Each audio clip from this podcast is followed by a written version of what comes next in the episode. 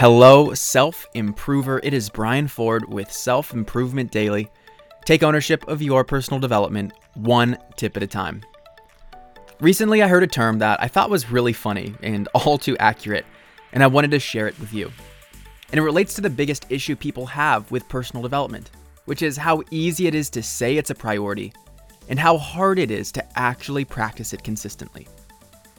And sometimes, instead of these resources being true sources of growth and development through self help, they become shelf help.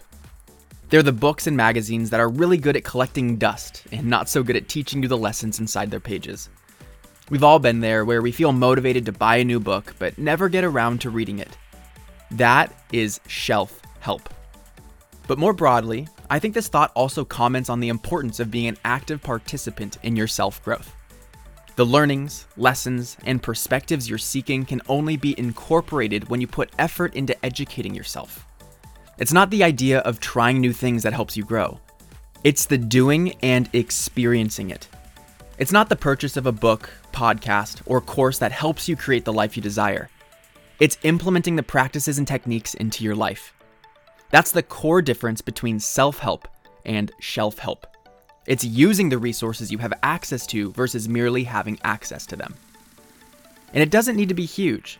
As you know, a two minute podcast episode will serve you just fine. Reading a book summary gives you the general gist. It's doing something, anything, that allows you to truly pursue your personal development. And you're doing it. You're listening right now. So keep up the good work. Thank you for listening, and I'll see you next time on Self Improvement Daily.